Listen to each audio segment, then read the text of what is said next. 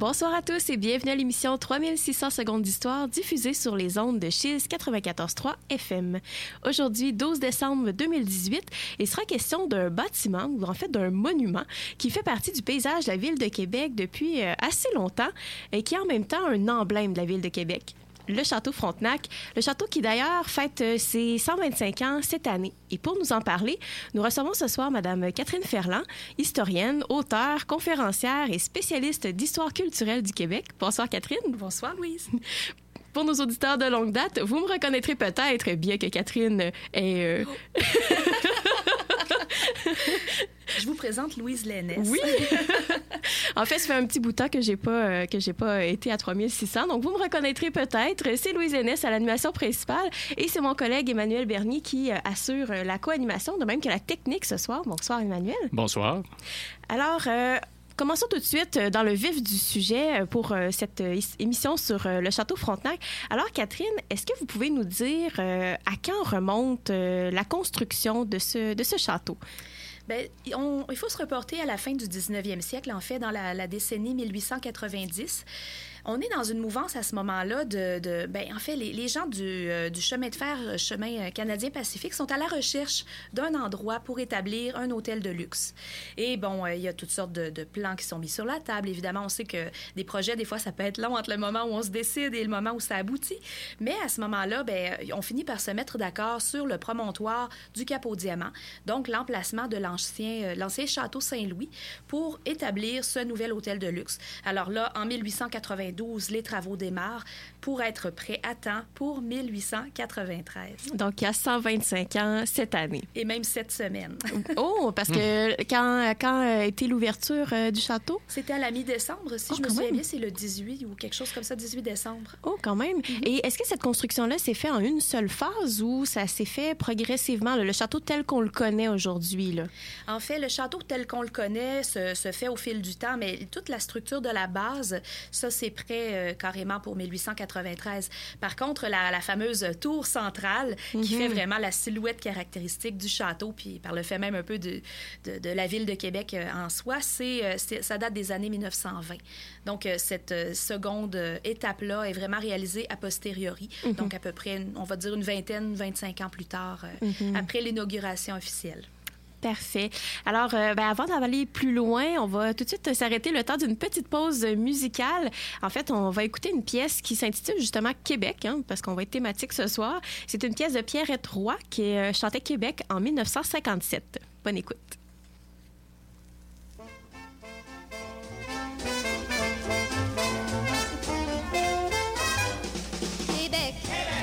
Me dis bonjour avec, les nombreux détours de tes rues qui serpentent, les quartiers qui m'enchantent, Québec. Tu parles toujours avec, monuments et tours qui rappellent la gloire de notre belle histoire. Je vois la citadelle, les plaines d'Abraham, château très solennel, même si c'est pas celui, celui de Buckingham, Québec. La porte Saint-Jean, Québec du Saint-Laurent, je te dis au revoir en jetant un dernier regard.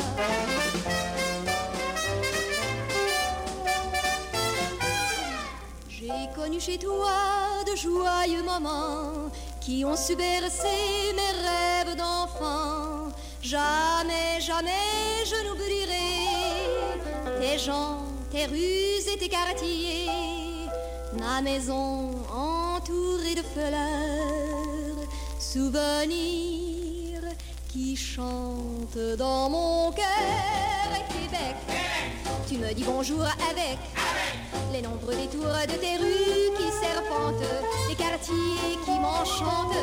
Québec, tu parles toujours avec, monuments et tours qui rappellent la gloire de notre belle histoire. Je vois la citadelle, château même si c'est pas celui, celui de Buckingham, Québec. La porte Saint-Jean, Québec.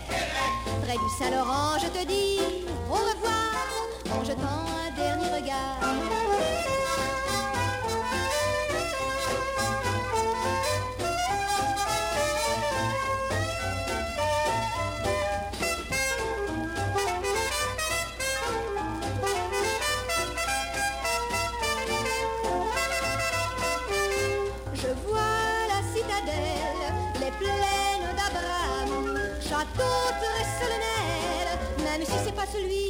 Buckingham, Québec. La porte Saint-Jean, Québec. Près Saint-Laurent, je te dis au revoir en jetant un dernier regard. Je te garde toujours dans mon cœur. Québec.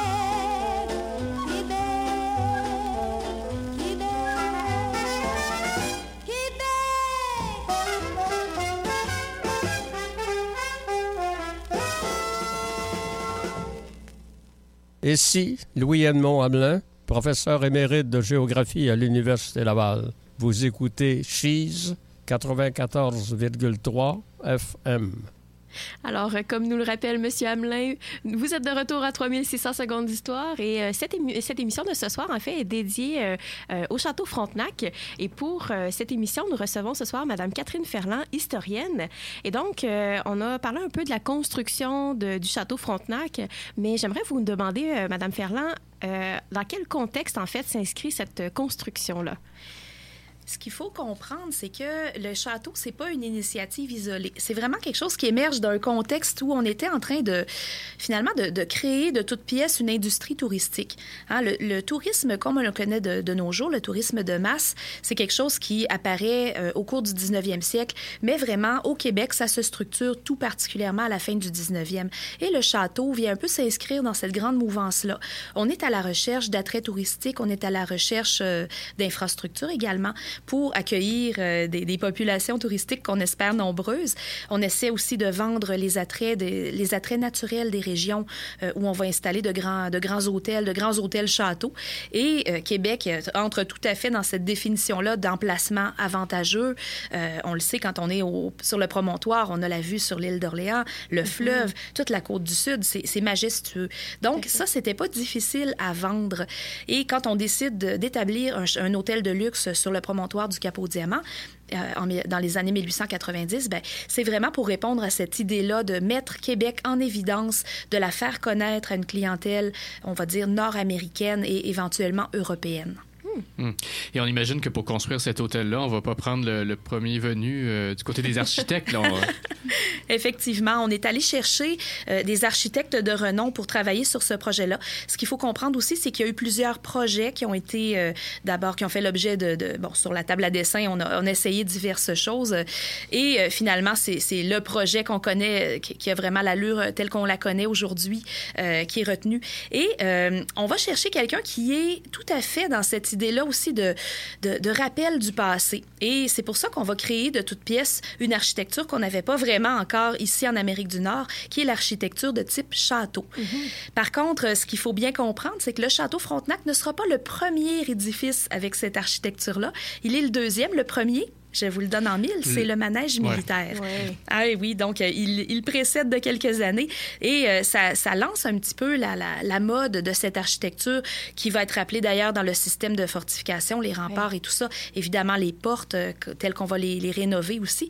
Et tout ça est fait dans, dans un clin d'œil tout à fait réussi et fantastique au château de la Loire, donc avec une, une architecture très monumentale et qui rappelle comme ça un- une esthétique européenne.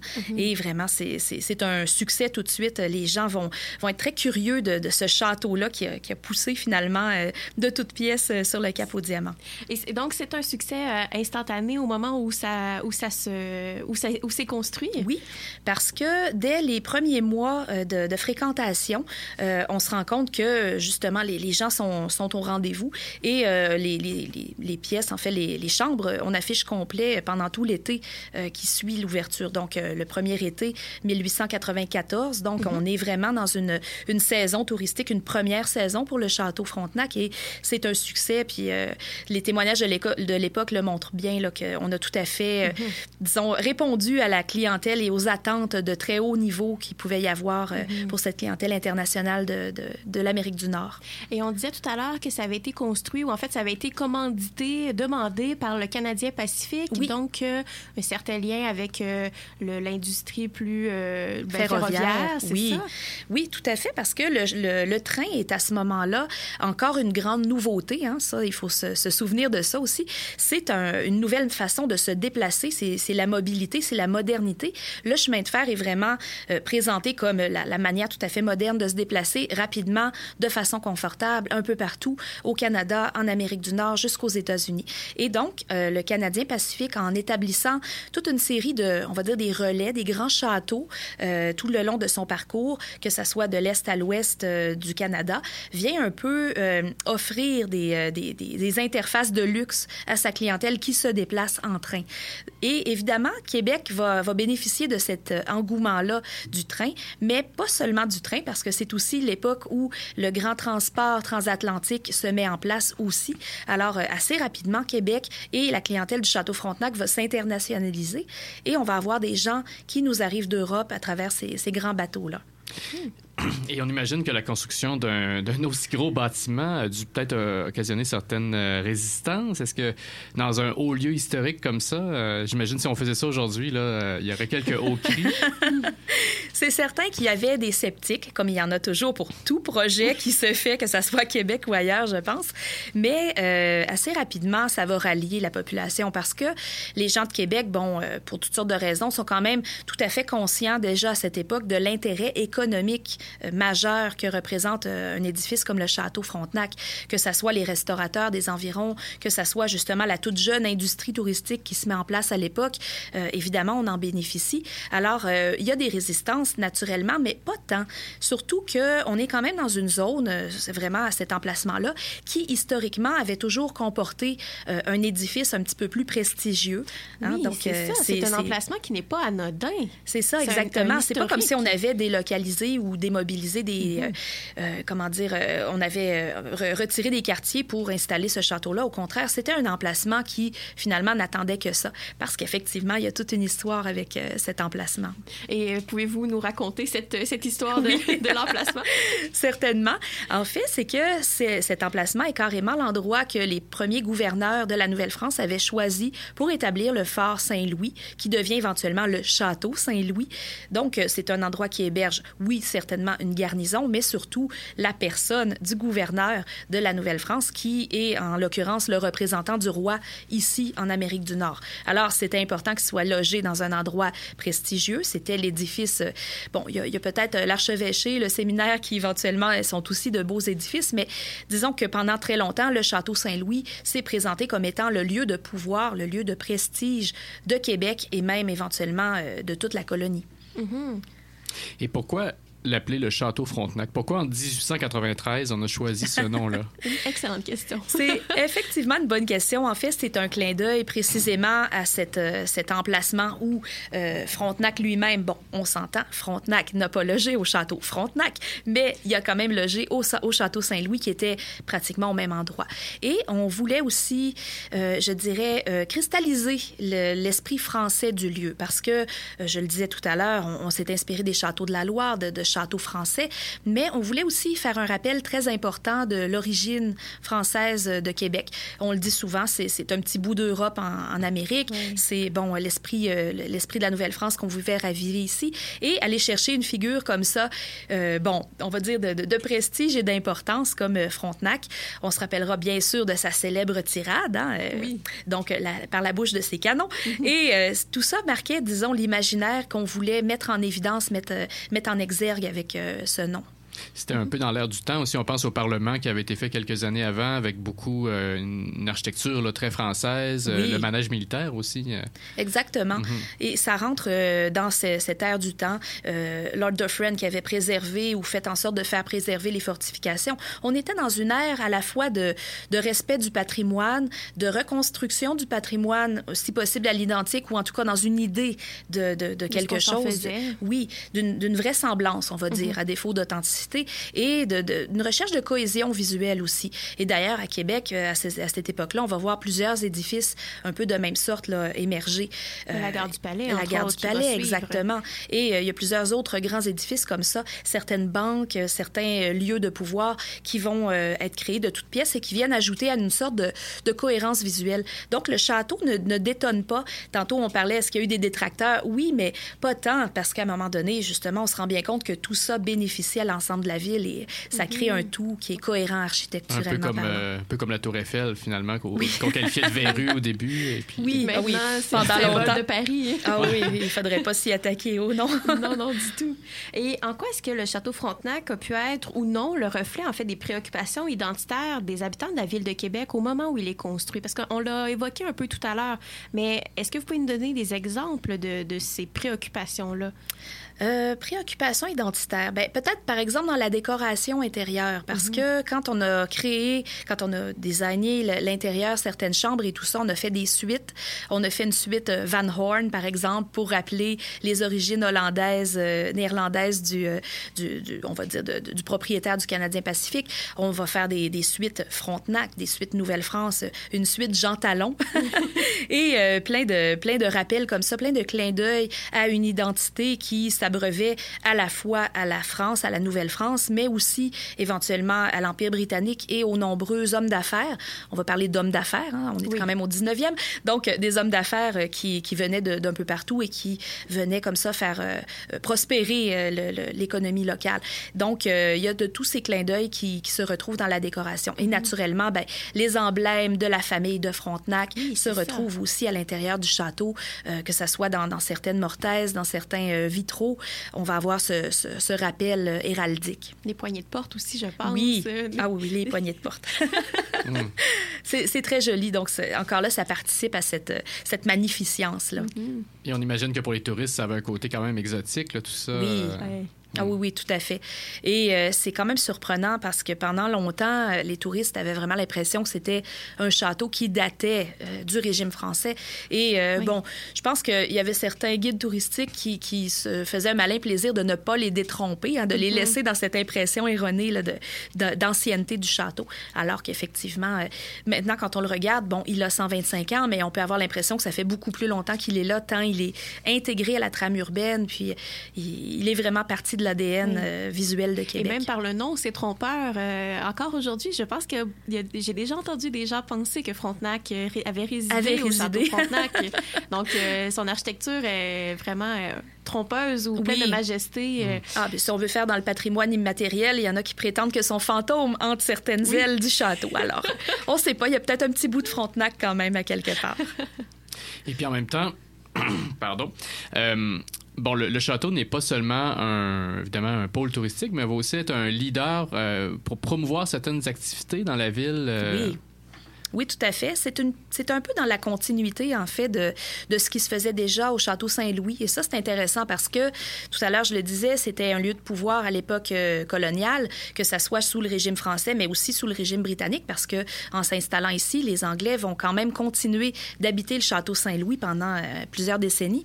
Euh, on va construire éventuellement le Château Aldiman juste à côté, mais disons que cette fonction-là, cette vocation-là de, de, on va dire, de protocole, de réception, mm -hmm. de prestige, va se maintenir à travers le temps. Et euh, c'est une sorte d'héritier naturel que, de, de, dire que le château euh, va justement reprendre ce, ce mandat de disons, de, de, de, de, lieux où on va tenir de grandes réceptions, où on va accueillir des, des, des invités de marque. Quand il y a une, une personnalité qui, qui vient à Québec, c'est certain qu'on la reçoit au château, qu'on soit dans les années 20, qu'on soit mm -hmm. dans les années 60, encore tout récemment. ça, officielle. Là. Exactement. Ça sert un peu de résidence mmh. officielle. Un peu, pas Bon, oui, on le s'entend, pas, mettons des guillemets, mais quand même. Puis on imagine, on, on imagine qu'avant l'érection du château Frontenac aussi, que l'offre hôtelière euh, c'est pas la même, hein? C'est plus pas disséminé, là, des, des petits établissements. Oui, disséminé, c'est exactement le bon terme ici parce que, euh, oui, on a affaire à des, des, hôtels dont la capacité est de quelques, bon, dans le meilleur des cas, quelques dizaines de chambres, mais encore là, je pense qu'on peut même exagérer, ça serait plutôt dans la, la, douzaine de chambres. Ce sont de petits établissements où on va trouver euh, un lieu de restauration également, mais ce ne sont pas de grands hôtels au sens où on le comprend de nos jours. On est très, très loin des grands, des grands hôtels. Euh, Germain, Sheraton et tout ça. Donc, le château est un peu, en tout cas dans la région de Québec, de, façon très, très claire, de, de, façon très nette, le symbole de cette modernité-là, d'avoir de, grandes infrastructures touristiques. Et le, Château Frontenac va aussi, on parlait tout à, tout à l'heure de, des promoteur d'activités, mais aussi les activités hivernales. Je pense qu'il va vraiment donner beaucoup dans ce créneau-là pour mettre en valeur la ville de Québec. Absolument. Et ça, c'est très frappant quand on regarde les brochures touristiques euh, dès les années 10, donc 1910, 1920. Quand on voit qu'on promeut la, région de Québec, on va avoir souvent en arrière-plan des gens qui font du ski, donc ou qui s'adonnent à des sports d'hiver, de la raquette, de la luge, et le château qui se détache un peu comme étant euh, bon le lieu où aller se reposer après avoir tant profité de l'hiver québécois. Donc, euh, oui, il y, a un maillage très important entre toute l'offre touristique hivernale. On va essayer de très bien vendre l'hiver aux mhm. touristes euh, étrangers qui, pour qui l'hiver est hautement exotique, on ne se le cachera pas. Donc, euh, de venir vivre un petit peu qu'est-ce que c'est le, le, bon l'excitation de, de, patiner sur le fleuve gelé, par exemple, et ensuite de revenir se réchauffer au château. Donc, tout ça va aussi contribuer au rayonnement et au positionnement, même si c'est un terme qu'on n'utilise euh, pas à l'époque et qui est plutôt contemporain, mais au positionnement touristique de Québec là, de, de, façon euh, très, très prématurée. Je pense qu'il y a même un lien aussi à faire avec le carnaval de Québec. Oui, à partir des années 50, le carnaval va tenir ses grands bals, ses réceptions au château. Euh, on va avoir le, bal de bonhomme, le bal de la reine qui est couronné. Donc, on va avoir ces, ces, grands, ces grandes manifestations-là qui vont se dérouler effectivement au château Frontenac. Donc, ça devient vraiment l'interface de, de, tout ce qui a à se passer d'un petit peu plus euh, hors du commun, exceptionnel, luxueux. Et euh, c'est, euh, je pense que dans la tête de bien des gens, on ne se posait pas trop de questions. C'était au château que ça devait se passer. Et au plan artistique aussi, bon, je pense au club musical de Québec qui, a reçu de, très grands musiciens au château pendant des décennies. Là. Oui, absolument. Hmm. C'est vraiment un endroit où on reçoit. C'est dans une perspective naturellement hôtelière, c'est le mandat de l'établissement, mais au-delà de ça, je pense que le château s'est, à travers le temps, un peu comporté comme l'endroit où on va euh, centraliser toutes, euh, toutes ces activités euh, un peu hors du commun. Mm-hmm. Effectivement, les, les, les bon, des, des, concerts, de grands bals, il y a eu beaucoup, beaucoup, beaucoup d'événements. Ça serait fastidieux de tout, de, d'énumérer tout ça, c'est certain, parce qu'il y en a eu à travers 125 ans euh, énormément, mais il y a quand même des événements qui se distinguent, des invités qui se distinguent. Naturellement, les visites royales de la famille britannique, euh, ça, euh, c'est certain que ça défrait les manchettes également. Mm-hmm. Et on parle de recevoir, justement, et en quoi est-ce que le Château Frontenac est maintenant un lieu chargé symboliquement, que ce soit à l'échelle nationale ou internationale? Bien, je pense que euh, ça, ça surprendra personne si on dit qu'un des emblèmes de la ville de Québec est le château. Quand on pense Québec, il y a certains, certaines infrastructures qui émergent spontanément. On peut penser au pont de Québec, mais je pense que le château est vraiment cette, euh, cette image de marque au même titre. On, en parlait tout à l'heure que la Tour Eiffel. Euh, c'est un élément qui semble avoir toujours été là et pour lequel on, bon, on, on se repère par rapport au château. Hein. Oui. Si on est dans les petites rues là, avoisinantes, euh, du Vieux-Québec, on ne sait plus trop où est-ce qu'on est. On regarde, puis ah, OK, le château est là. Donc, ça sert aussi de repère dans, dans l'espace. C'est vraiment un, un, marqueur du paysage de la ville de Québec euh, qui est extrêmement fort. On pense même au cinéma. Parfois, bon, Hitchcock qui l'a euh, immortalisé, ou dans le film Les Ploufs, où bon, le personnage principal va prendre un, verre là aussi. Là, donc, je pense que même Exactement. Au, cinéma, en peinture aussi, j'imagine. Oui, ah oui, oui. En peinture, c'est certain que, encore là, c'est un petit peu bon. Ben, il faudrait éviter l'image un peu cliché, mais quand même, effectivement, le château fait tellement partie de ce, de ce coup d'œil coutumier qu'on peut poser sur Québec qu'il va se retrouver euh, de façon tout à fait naturelle dans toutes les mm-hmm. productions touristiques, mais aussi dans, les, dans de nombreuses œuvres euh, qui représentent le vieux Québec. Mm. Mm ben, on s'arrête là pour le moment. On garde un peu de, suspense pour la, prochaine partie de, l'entrevue. c'est très Hitchcockien, tout ça. Oui, c'est ça, tout à fait. Et en fait, euh, on va écouter une pièce musicale qui date à peu près de la de l'année de construction du château Frontenac, donc environ de 1893. Euh, on va se reporter à cette époque-là avec Giacomo Puccini, avec euh, Manon Lescaut, qui est un acte 2 intermezzo. Oui, on va entendre l'intermezzo, exactement. Oui.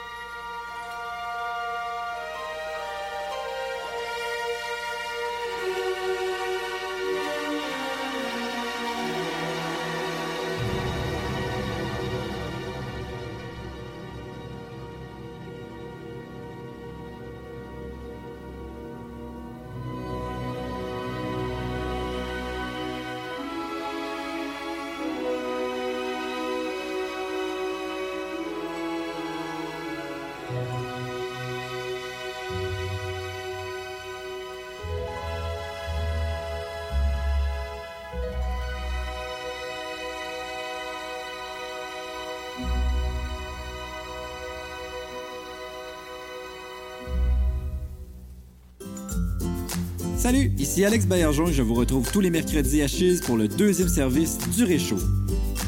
Le Réchaud, c'est les grands titres de l'actualité commentés à ma manière qui ont retenu mon attention et que j'ai gardé pour vous au chaud sur mon Réchaud.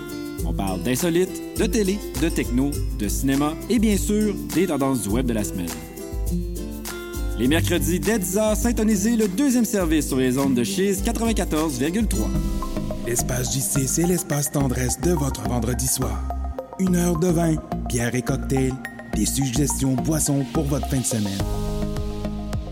En compagnie de professionnels du milieu et des invités du domaine artistique. L'espace JC, c'est tous les vendredis soirs, 22h à Chiz 94.3. Chiz 94.3, Impact Campus, le Fou Allier et la microbrasserie Farnham sont fiers de vous présenter la Micro. Une bière blanche et légère aux arômes fruités qui sera bien accompagner vos pauses et vos soirées. La Micro, disponible exclusivement au Café du Allier dans le pavillon des Jardins de l'Université Laval. Bon, on nous a demandé de faire une promo, Félix. As-tu préparé quelque chose? Non, toi? Euh, pas vraiment, là. Moi non plus, je sais pas vraiment quoi dire, là. Ouais, tu pourrais commencer par dire que notre émission s'appelle De l'eau dans la cave, que c'est une émission qui veut profiter du talent de la scène de l'impro à Québec par le biais de chroniques, de sketchs puis de capsules informatives. Ah, ok, ouais, bonne idée. Ça s'appelle De l'eau dans la cave et on veut profiter du talent de la scène de l'improvisation à Québec avec des chroniques, des sketchs et des capsules informatives. Bon, puis pour finir, tu pourras leur raconter la foi au chalet. Ok, d'abord, l'année passée à mon non, chalet. Non, non, ça serait mieux pas. De l'eau dans la cave, c'est ton rendez-vous décapant et hilarant tous les mercredis 22h à Chiz 94.3. Gâtez-vous avant Noël cette année. Le 22 décembre à l'Impérial Belle, venez vibrer au son du groupe rock francophone de l'heure, Caravane.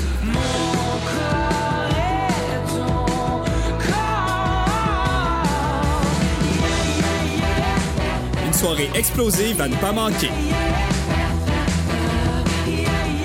Sont en vente sur impérialbelle.com.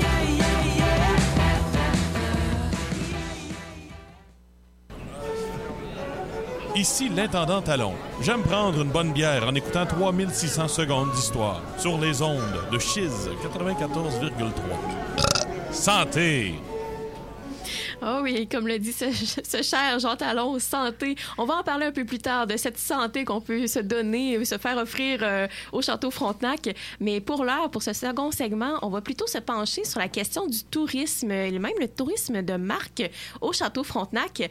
Et donc, euh, en 1943-1944, il va y avoir à Québec un événement vraiment d'importance et qui va euh, se dérouler principalement au Château Frontenac. Mm -hmm. Qu'est-ce que c'est? Ce sont les conférences de Québec. Donc, deux événements, en fait, qui sont de grandes rencontres, on va dire, de, de, haute stratégie géopolitique entre les dirigeants des grandes nations qui étaient impliqués dans le conflit mondial. On se rappellera que, bon, avec la guerre, avec la Seconde Guerre mondiale, il y avait des nécessités de coalition et les Alliés se sont rencontrés à plusieurs reprises, notamment à Québec en 1943 et en 1944.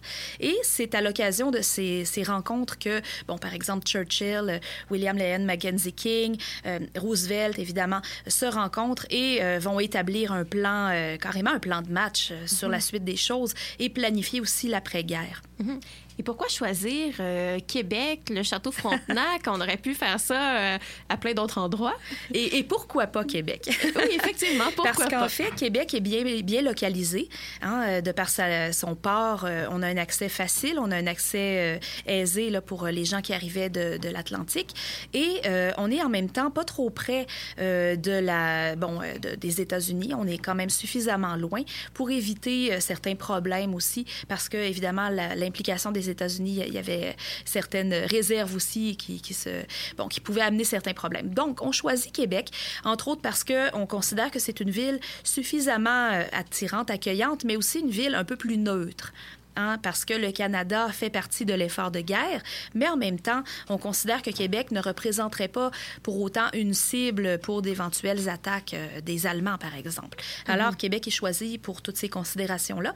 Et le château fait, dans ce cas, un peu office de, on dirait pas de quartier général, parce qu'il y a quand même la citadelle aussi, oui. mais c'est euh, le lieu où les, les agapes vont se dérouler, parce que naturellement, On ne reçoit pas des délégations étrangères sans les laisser. euh, bon, on va pas les laisser mourir de faim. On va les recevoir. Mhm. Et euh, effectivement, c'est au château que ça va se passer. Et ça, on va en parler tout à l'heure de cette réception gastronomique-là.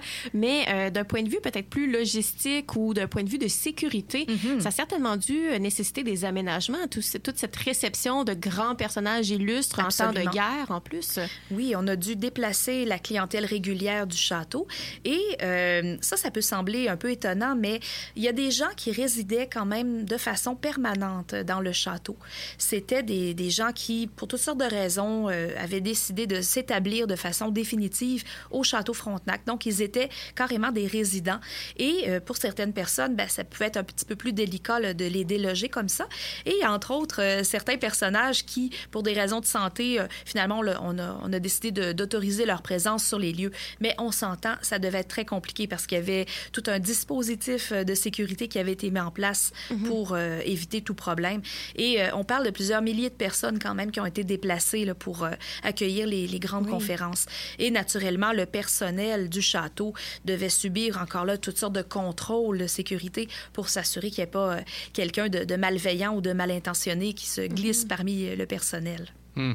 Et si on vient à l'aspect plus touristique, bon, euh, si on se place à la fin du 19e siècle ou bon, en 1893, là, quand arrive le château Frontenac, au, au plan touristique, on est dans une comment dire, une industrie qui est, plus, qui est davantage réservée aux, gens plus fortunés. Oui, Mais on oui. imagine que ça va évoluer avec le temps. D'où vient là, le- la clientèle du château Frontenac?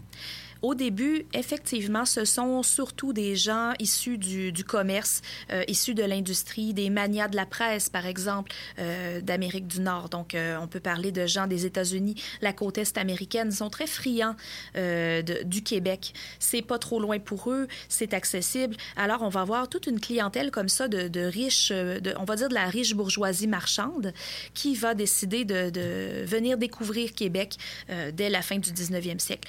Par la suite,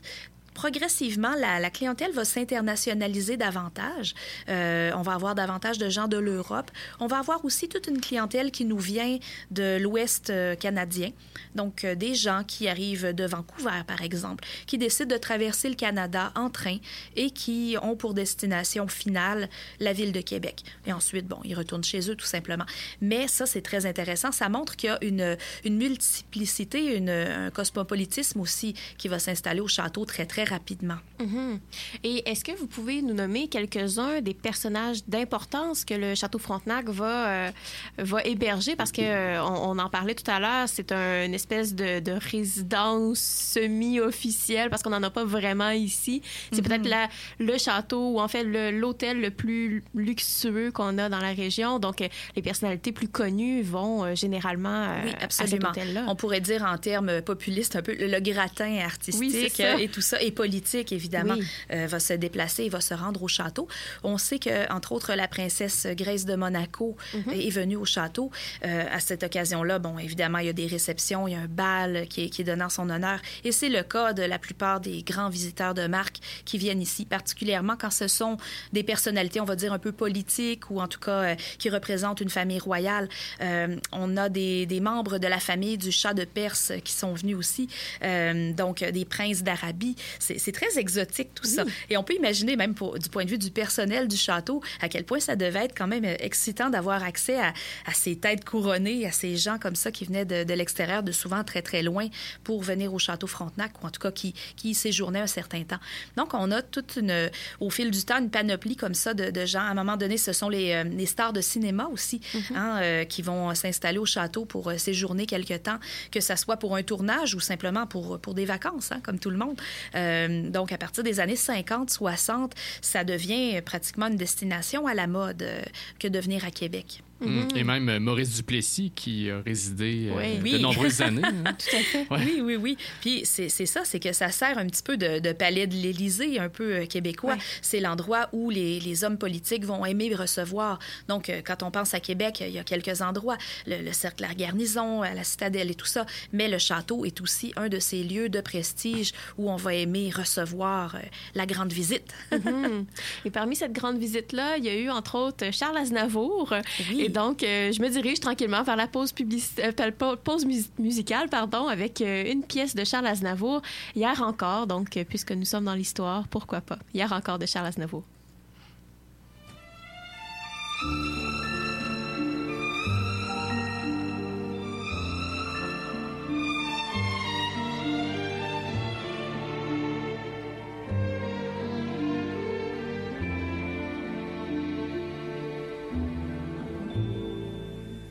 Hier encore, j'avais vingt ans, je caressais le temps et jouais de la vie comme on joue de l'amour et je vivais la nuit sans compter sur mes jours qui fuyaient dans le temps.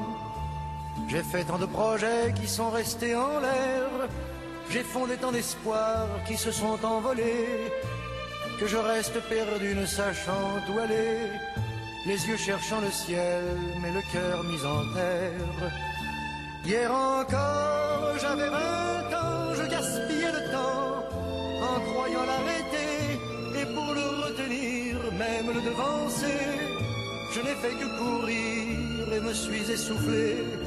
Ignorant le passé, conjuguant au futur, je précédais de moi toute conversation et donnais mon avis que je voulais le bon pour critiquer le monde avec des involtures. Hier encore, j'avais vingt ans, mais j'ai perdu mon temps à faire des folies qui ne me laissent au fond rien de vraiment précis que quelques rides au front et la peur de l'ennui.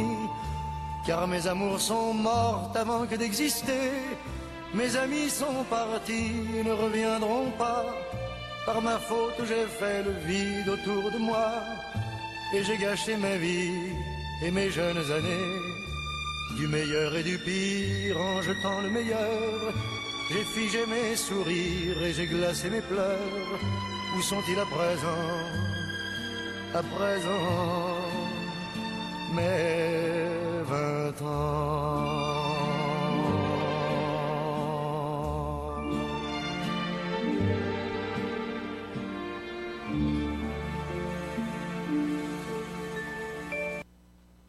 Ici Marie-Antoinette, épouse de Louis XVI et reine de France. Vous écoutez 3600 secondes d'histoire sur les ondes de Chiz 94,3 FM. Oh, pauvre Marie-Antoinette, on sait mieux recevoir que ça au Château Frontenac pourtant. Donc, pour ce troisième et dernier segment sur euh, l'émission sur le Château Frontenac, on va laisser parler un peu notre côté gourmand. On a gardé un peu la cerise sur le Sunday pour le dernier bloc et on va parler de la table au Château euh, Frontenac. Et donc, euh, en fait, euh, en fait, faudrait dire, euh, Catherine Ferland est une euh, spécialiste, euh, entre autres, de la gastronomie. Elle s'intéresse beaucoup à l'alimentation, le boire, euh, la nourriture au Québec. Et donc, vous êtes intéressée au Château Frontenac sous cet angle-là. Oui, absolument. Parce qu'avant même de, commencer à m'intéresser à son architecture et à son aspect touristique, évidemment, je suis arrivée à l'histoire du Château Frontenac par les menus et par l'histoire de ses chefs. Pour voir un petit peu bon comment euh, comment la table châtelaine a évolué au fil du temps parce que effectivement sur 125 ans il s'en passe des choses. Puis je voulais voir aussi comment euh, les grands événements se, se disons se transposaient dans les menus. Par exemple euh, la crise de 1929 est-ce qu'on voit une incidence dans les menus dans la façon de travailler? Euh, comment se produisent les différentes transitions en termes gastronomiques? Fait que c'est très très Les temps de guerre aussi, parce qu'il y a certaines privations, j'imagine. Oui, en pendant, pendant les guerres, on sent euh, des, des restrictions. Elles ne sont pas aussi évidentes que, évidemment, dans une table un peu plus modeste. On s'entend, c'est quand même le château, mais euh, on sent des efforts qui sont faits. Euh, quelque chose aussi qui m'a frappé à travers les menus, c'est le respect des jours maigres, parce que on recevait quand même une, une clientèle internationale, mais il y avait de cette population-là touristique quand même des gens qui étaient d'allégeance catholique et qui respectaient euh, les, les périodes de jeûne et tout ça. Donc, les menus reflétaient ça aussi, d'avoir toujours des, des mets de poisson, d'avoir toujours des, justement des mets maigres pour respecter le, le calendrier catholique. Donc, c'est assez intéressant aussi. Et on, on s'aperçoit aussi en étudiant ces menus-là qu'il y a un souci aussi de, de s'ancrer dans le territoire québécois. là. Oui, Ah oui. Et moi, je dirais que ça a été ma grande euh, surprise de me rendre compte à quel point les premières appellations de terroir arrivent tôt dans l'histoire du château. Moi, je m'attendais à trouver ça à partir peut-être, euh, bon, peut-être pas de Jean Soulard, hein, Jean Soulard qui arrive en 1993 euh, pour le centième anniversaire du château et qui, avec lui, bon, il va arriver toute une mouvance très, très terroir. Mais je me disais, bon, ça a dû arriver un peu avant. Bien, à ma grande surprise, dès les années 1915-1920, on a des appellations plus dans les menus du Château Frontenac. Euh, le saumon de Gaspé, par exemple. On va en parler. Le dindonneau de Valcartier.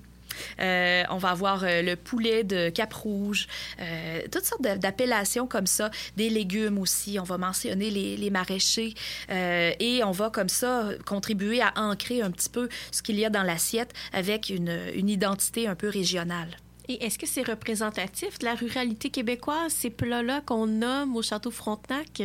Ruralité, oui et non, parce qu'il y a toujours quand même une, une, façon de le mettre en scène qui va être, qui va relever vraiment d'une grammaire gastronomique. Hein. Mm-hmm. Donc, euh, on est quand même dans une, par exemple, une appellation. On va euh, dire, euh, le, bon, pour reprendre l'exemple du dindonneau de, de, Valcartier, mais à la manière de, ou à la du Barry, où on va avoir comme ça un enrobage un petit peu aristocratique. Et ça, c'est intéressant il y a toujours ce, rappel-là aussi, euh, même dans des menus qui vont être euh, un peu plus euh, tôt dans l'histoire du château, 1900, 1905, où on n'est pas encore vraiment dans le terroir, on va avoir quand même des, appellations comme ça qui vont contribuer à construire une image de luxe à, travers le menu. Et on imagine aussi qu'il y a des, des influences étrangères. Là. Oui. des menus qui sont assez cosmopolites. Oui, et euh, ça, ça vient beaucoup euh, par les chefs eux-mêmes, parce que quand on pense au Château Frontenac, on a souvent le réflexe d'imaginer que euh, tous les chefs ont été des chefs français, alors que c'est faux. le tout premier chef, Henri Journet, était français, mais par la suite, on a eu des Italiens, Louis Baltera, qui a été à la tête du château pendant très, très longtemps, Louis Baltera, qui était d'origine italienne, on a des Suisses, on a des Allemands. il y a vraiment une, une multiplicité. Mais évidemment, tout ce beau monde-là a été formé à l'école très européenne, donc dans la façon, dans le, traitement gastronomique des mets, euh, on va avoir quand même cette, euh, ce faste-là, mais ça va amener euh, des, peut-être des, recherches ou des expériences à travers les, aliments du terroir, de dire, OK, je vais tester le saumon de Gaspé, mais avec une façon de faire qui est peut-être inspirée de l'Italie, si on parle de Louis Baltera, ou inspirée de la Suisse, si on parle de Christian Hitz. il y a eu plusieurs chefs comme ça qui, qui se sont, euh, on va dire, euh, amusés à interpréter le terroir à travers euh, ce qu'ils connaissaient et leur mhm. savoir-faire personnel. Donc, j'imagine qu'il y a une certaine évolution des goûts au château. Oui, ah oui, oui. Évolution des goûts, évolution aussi de, je dirais, euh, on reflète quand même de plus en plus le terroir à partir des années 30, après euh, la crise, en fait. Donc, à partir de la crise de 29, puis les années 30, qui sont des années difficiles, mm-hmm. on sent qu'il y a un recours au terroir davantage. Euh, on va voir arriver la soupe au poids à l'habitant mm. sur le menu. Donc là, il ne faut pas imaginer la, la Campbell habitant, C'est vraiment quand même la recette du château, mais on est quand même dans une soupe qui fait très, euh, qui, a des racines très, très terriennes, très euh, terroir, très euh, populaire. Et ça, ça répond aussi à une préoccupation de la clientèle de peut-être découvrir un petit peu le Québec par l'assiette. Et quand, encore aujourd'hui, des touristes arrivent et nous disent, puis qu'est-ce qu'on mange au Québec? C'est quoi un mets typique? Bon, on a toujours un peu de mal à répondre, mais quand même, quand on va explorer dans, dans ces menus-là, on se rend compte qu'il y a des tangentes qui se dégagent, dont justement cette fameuse soupe au pois. Mm-hmm. Mm.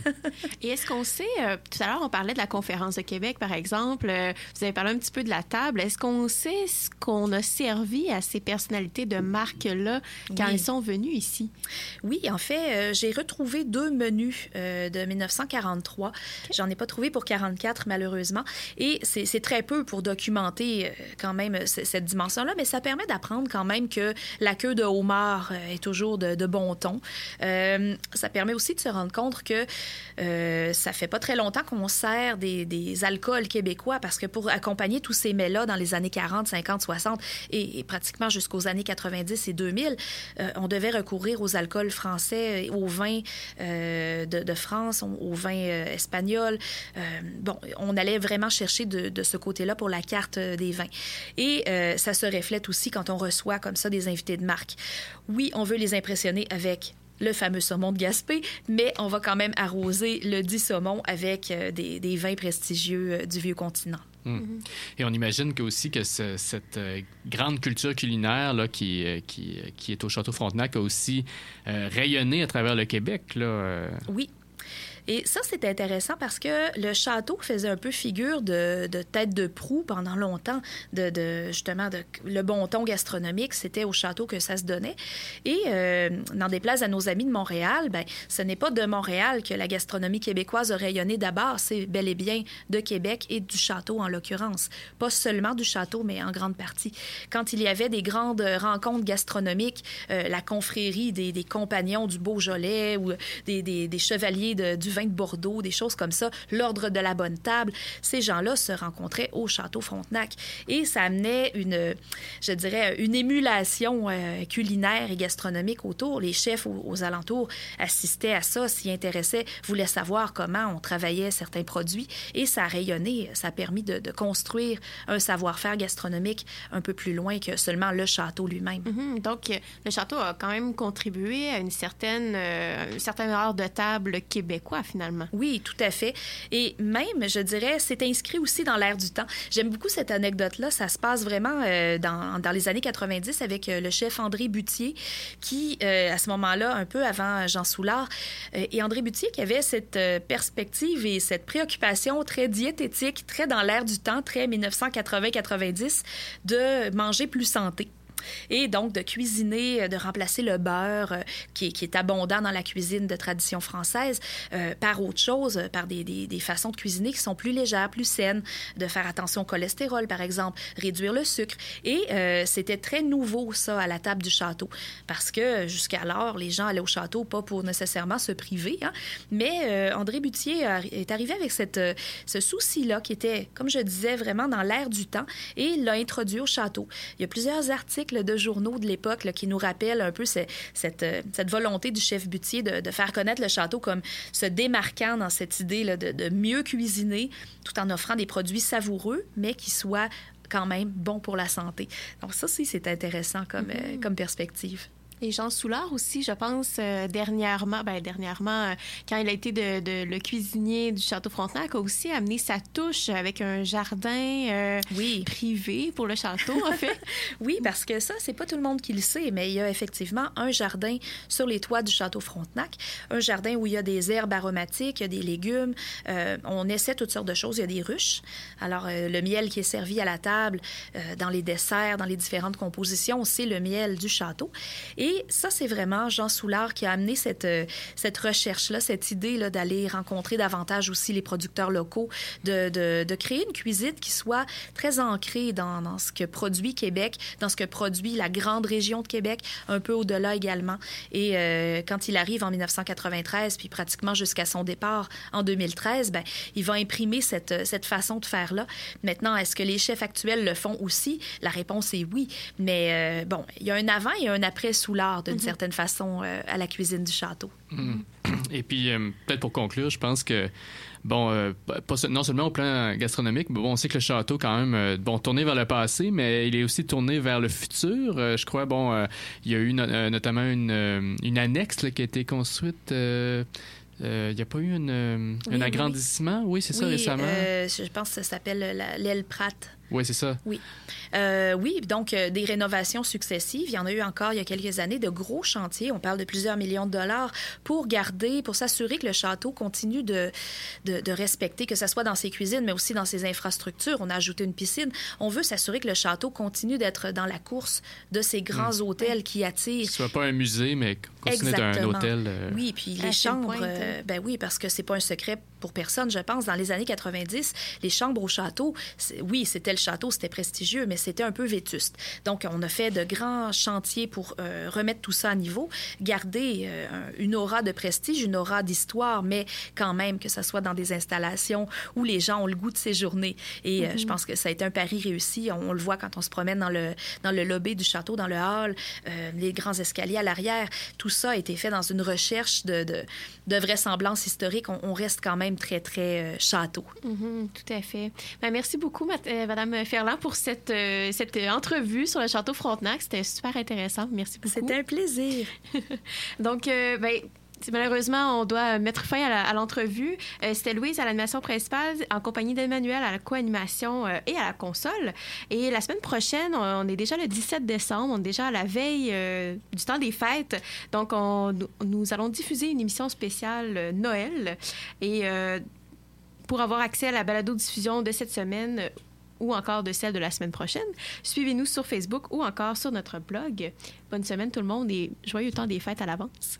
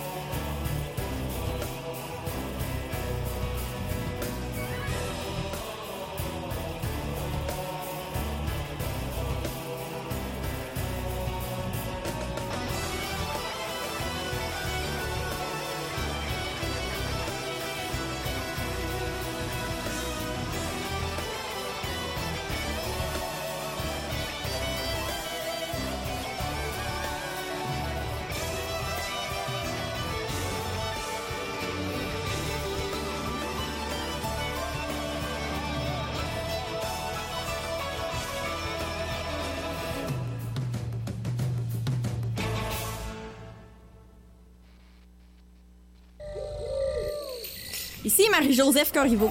J'avoue que je trouve ma sentence bien sévère, mais au moins, grâce à ma cage, j'arrive à capter 3600 secondes d'histoire les mercredis à 18h30 sur les ondes de Chiz 94.3 FM. Chaque midi, le Guide alimentaire canadien vous recommande de manger deux portions de fruits et légumes, une portion de viande et substituts, une portion de produits laitiers, mais surtout une grosse portion d'informations. Ça tombe bien, Chiz t'offre l'émission Les Affamés tous les jours en semaine de midi à 13h. Au menu, entrevues, actualités, débats et chroniques.